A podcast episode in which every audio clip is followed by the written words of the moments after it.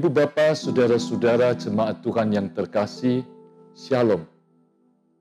Sapaan rohani hari ini membahas tentang orang serakah. Orang serakah itu adalah orang yang selalu menginginkan lebih. Dia tidak pernah puas dengan apa yang telah Tuhan karuniakan. Dan bahkan dia menganggap kesuksesan, keberhasilan, kehidupan orang lain menjadi ancaman bagi dia. Sehingga dia akan berusaha dengan cara apa pun untuk menyingkirkan dan menghilangkan mereka. Demi keserahkan itu. Kitab Hakim-Hakim pasal 9 memperkenalkan seorang yang bernama Abimelek. Abimelek itu adalah anak Gideon dari seorang perempuan Sikem yang dijadikan gundiknya. Sehingga ketika Gideon meninggal, Abimelek yang serakah itu, dia ingin menjadi raja Sikem, dan dia menganggap 70 anak Gideon yang adalah pewaris yang sah dari Gideon harus disingkirkan. Apa yang dilakukan dengan keserakan Abimelek ini? Dia kembali ke Sikem, dia mempengaruhi, menghasut semua orang-orang Sikem untuk mendukung dia menjadi raja.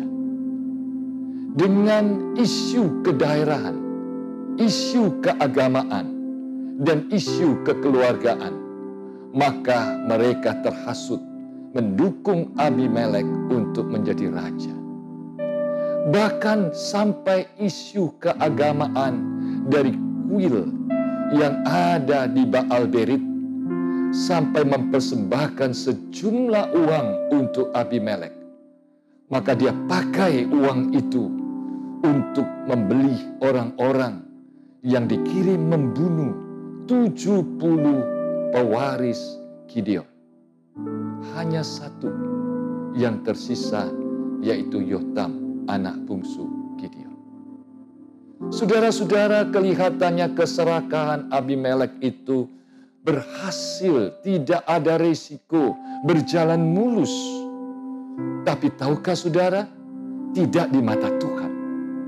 Tiga tahun kemudian, apa yang terjadi? Abimelek meninggal karena seorang wanita yang menjatuhkan batu kilangan di atas kepalanya. Untuk menutupi rasa malunya, maka dia meminta orang dekatnya membunuh dirinya sendiri. Sehingga dia tidak lagi dipermalukan karena mati di tangan seorang wanita. Saudaraku, apakah Anda seorang yang serakah? Seorang yang tidak pernah puas dengan apa yang telah Tuhan karuniakan, tidak pernah bersyukur, bahkan menginginkan terus lebih dari orang lain, berhati-hatilah.